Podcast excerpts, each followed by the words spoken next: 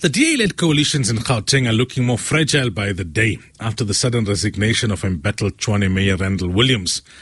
Action SA, a party with which the DA was in coalition government in Johannesburg, Ekurhuleni and Tshwane, last month called for accountability in the city of Tshwane, which is under fire for incurring an adverse audit opinion from the Auditor General for the last financial year.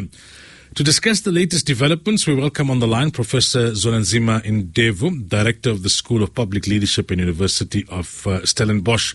Uh, Professor, very good morning to you and welcome to Radio Islam International. Good morning and thank you for having me. Good morning to your listeners as well. What do you make of this uh, very sudden resignation of uh, the Mayor of Tshwane? I think with the adverse uh, audit report that they received and the scandal that has been looming, this was expected. Had he not resigned himself, he would have been pushed out by his coalition uh, partners and the DA. So this was expected. In other words, he was he was he was under pressure from within his own party. He was certainly under pressure from within his party because we remember that uh, they claim to be the most uh, clean governance party or a party that advocates for clean governance. And when a scandal of this nature comes out with their mayor, then it turns their image. And it is not the correct timing because next year is local, it's uh, national and provincial elections. Is he primarily responsible for this uh, adverse uh, audit opinion? Uh, where, where, where, where, did the problem lie?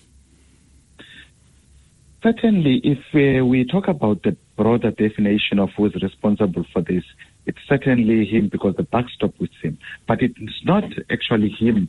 It is the legislature or the council in this instance, and also the administrator, the executive that they have, would remember that for a very long time they did not have a municipal manager and they had vacancies in senior management positions. As a result of that, things did not go as they should. So he cannot take, uh, he cannot be blamed fully for it, but he should take full responsibility for that. Now, where does this leave the coalition in, in, in Tshwane? Does this give it a greater chance of survival, or is this an indication of further problems to come? I think it just gives them a, a, another day to live as a coalition, but we know that it is fragile, and his resignation would not, in my view, save uh, the coalition because uh, what is happening with this coalition, it is about uh, positions, it is about resources and not ideological. And as a result of that, it will remain fragile until uh, we have a stable government in that part of the country. So we see that Mpho Phalatse was removed in, in, in, in Joburg, right? There's these issues in Tshwane. Is Ekurhuleni next then? We have heard that part of the pack with uh, uh, taking out Mpho Phalatse was that um, the partners are going to also go to Ekurhuleni. So certainly uh, it is next on the radar, but Tshwane cannot also be ruled out because if people can entice the DA partners in Tshwane with seats, they would also consider uh, taking out the DA there. For, for this to happen, the ANC and EFF have got to come to some sort of an agreement. Uh, in, in, in Joburg, they've put in uh, a mayor uh, from Al Jamaa for the time being while, while, they try and sort out the issues.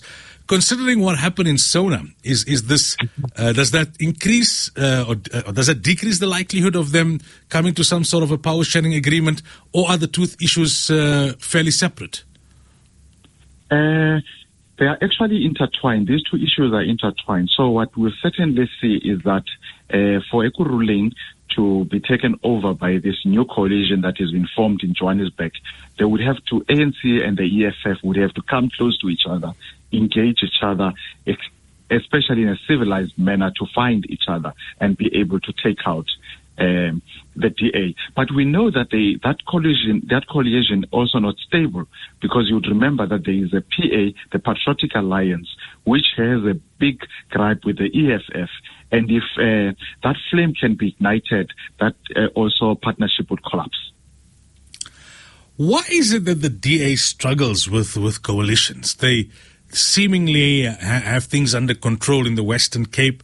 Do they do they need uh, a full majority uh, in order to be able to govern efficiently, uh, or are they still learning the ropes when it comes to coalition politics?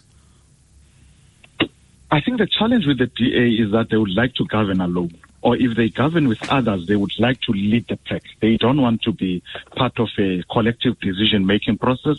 They would like to lead the pack. And when they are not given space to lead the pack, they get frustrated. And when they get frustrated, they then take decisions that go against the packs that they would have, have agreed upon with their partners. In the Western Cape, uh, they are where they are succeeding is because the partners that they are in partnership with are people that are looking for positions uh, and nothing else. But where uh, they are partners that are looking for some form of authority, some form of programs that they want to run, then they find it difficult to partner with the DA in that sense.